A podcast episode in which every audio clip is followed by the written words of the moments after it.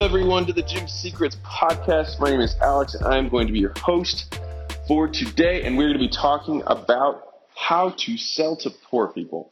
Um, this is something that uh, my my good friend uh, Russell Brunson and mentor uh, he always says, "Don't sell to broke people," and um, and I agree with that.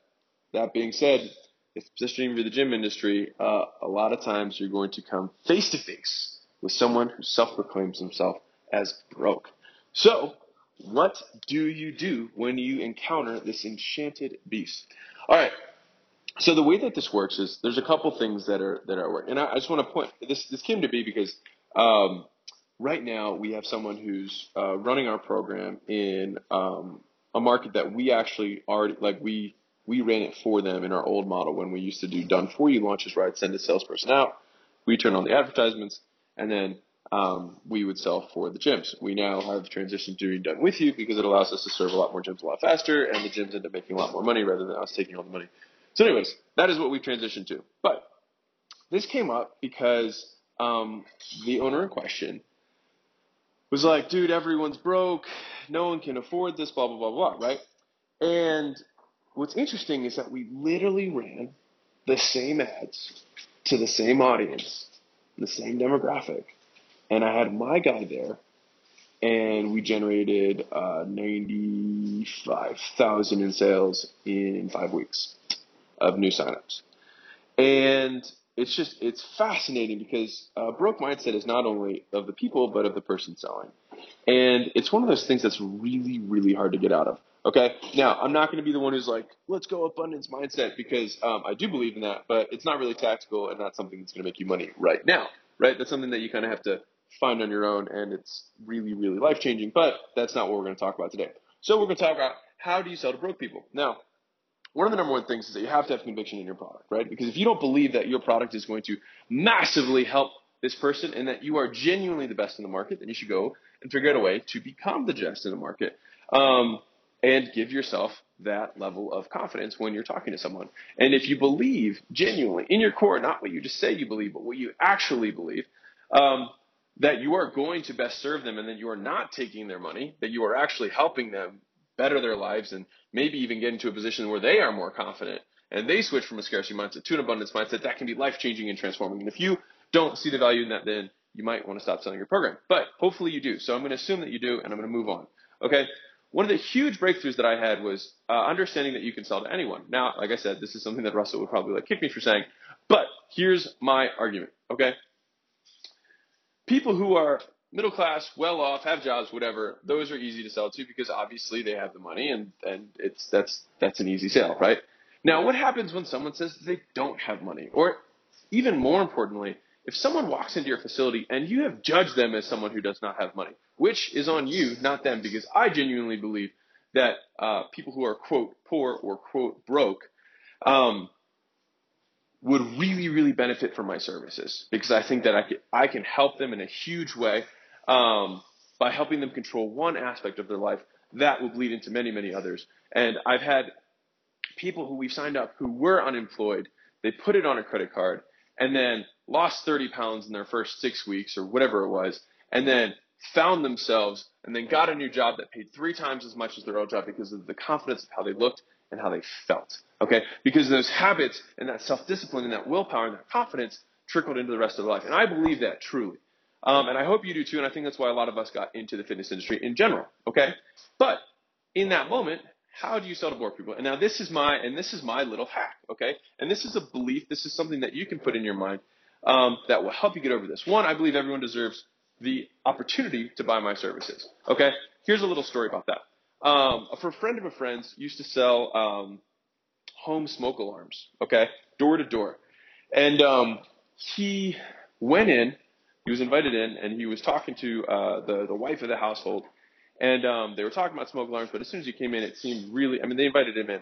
Um, it seemed really evident that, you know, that they weren't well off, at least by the surroundings that he saw in the house. And he was talking to the husband, and he said, all right, well, you know, I wish you guys a great day. And, and then he tried to go on his way. And as he's walking out the door and walking down the street on the sidewalk, the husband comes outside and starts chasing him and yelling at him and saying, like, what? You don't think that I'm good enough You don't think I'm rich enough to deserve to protect my family? Like, what a smoke alarm? Like, you think I'm that poor that I can't afford that? Right? Like, how dare you? Okay? And it was because that salesman had made a judgment on the individual and not even pitched them. Real quick, guys, if you can think about how you found this podcast, somebody probably tweeted it, told you about it, shared it on Instagram, or something like that. The only way this grows is through word of mouth. And so I don't run ads, I don't do sponsorships, I don't sell anything. My only ask is that you continue to pay it forward to whoever showed you or however you found out about this podcast that you do the exact same thing. So if it was a review, if it was a post, if you do that, it would mean the world to me and you'll throw some good karma out there for another entrepreneur. So how many times have you in your like when you've been selling someone given them a half-hearted pitch because you felt like they were going to say no? Well, obviously they're going to say no because of what you because you base like you there's ways of asking questions where you already tell them what answer you want right? You can say it with your tone your body language etc where you're like well you want to sign up? That's basically saying please don't please don't sign up. I'm not expecting you to sign up. I'm giving you an easy out right? Versus like you ready to take the last spot and do this? Like all of a sudden they're like oh wow he's really asking me. He really thinks that and a lot of times we self-sabotage our own sales because we believe that that person is poor or broke not because of anything that they said but because of our own judgments and because of our own mindset that has nothing to do with them. All right? So, the main one. How do you get around that? So, for me, one first belief is that everyone deserves the opportunity to buy my products and services. Incorporate that into your brain. Okay? Everyone deserves an equal chance. Everyone deserves an equal pitch. Everyone deserves the equal amount of enthusiasm in that pitch so that they have the opportunity to say yes and change their life. Okay? Maybe, I'll bet you that uh, door-to-door salesman if he if that house had burned down and some and God forbid something bad had happened, he would have felt horrible about not selling his ass off in that sale. Okay? You have to believe in your product, and that's something that saves lives. Right? And he didn't do it because he felt they were too poor, because he lost sight of what he was trying to do, which is save lives. Okay? So that's story number one to reinforce belief number one, which is everyone deserves the opportunity to buy. Equal opportunity. I'm an equal opportunity seller. Okay? um, the second one, and I think this one's even more profound, is that, and this is kind of like a mindset hack, but rich people, middle class people, people with jobs, whatever you want to say, can afford my product and service, right? Now, quote, poor people, quote, broke people, the reason that I believe that those people are poor or are broke, um, if they are indeed poor or broke, not just off of a judgment, is that they are very poor. They don't know how to manage their money. They're not very good at it, right? And usually it's that people who just kind of blow money don't have discipline in that aspect of their life. And so you have to think about it. If that person is not disciplined in their spending, right, then it should be easier to acquire their dollars. Not harder, easier, right? Think about it. If they are poor because they spend all their money, they spend all their last dollars, then there is no reason that they should not spend their last dollar with you. And I believe that because I believe that you can fix them. Well, you can't fix them. You're not your savior, but you can lead them to a place of abundance, to a place where they can transform their lives through your program, etc. Okay? And so, um, to wrap this up, because I try and keep these short, the two main beliefs that you need to break are one, that you don't sell to everyone equally. You need to sell, you need to be an equal opportunity salesman.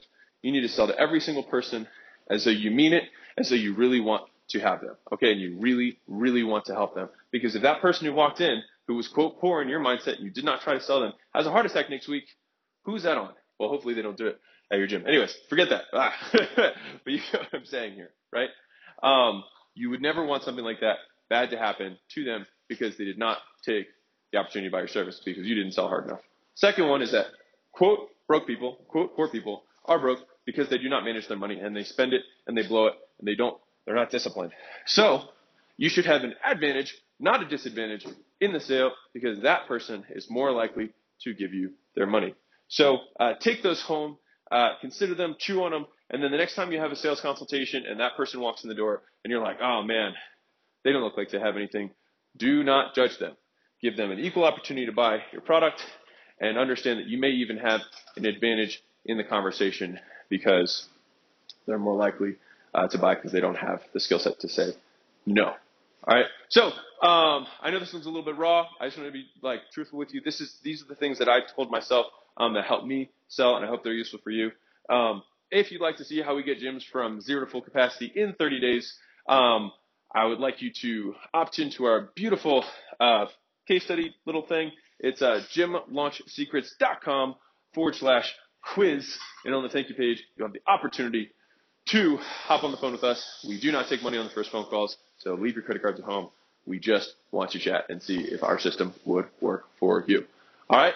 Have an amazing, amazing day, and I will catch you guys on the flip side.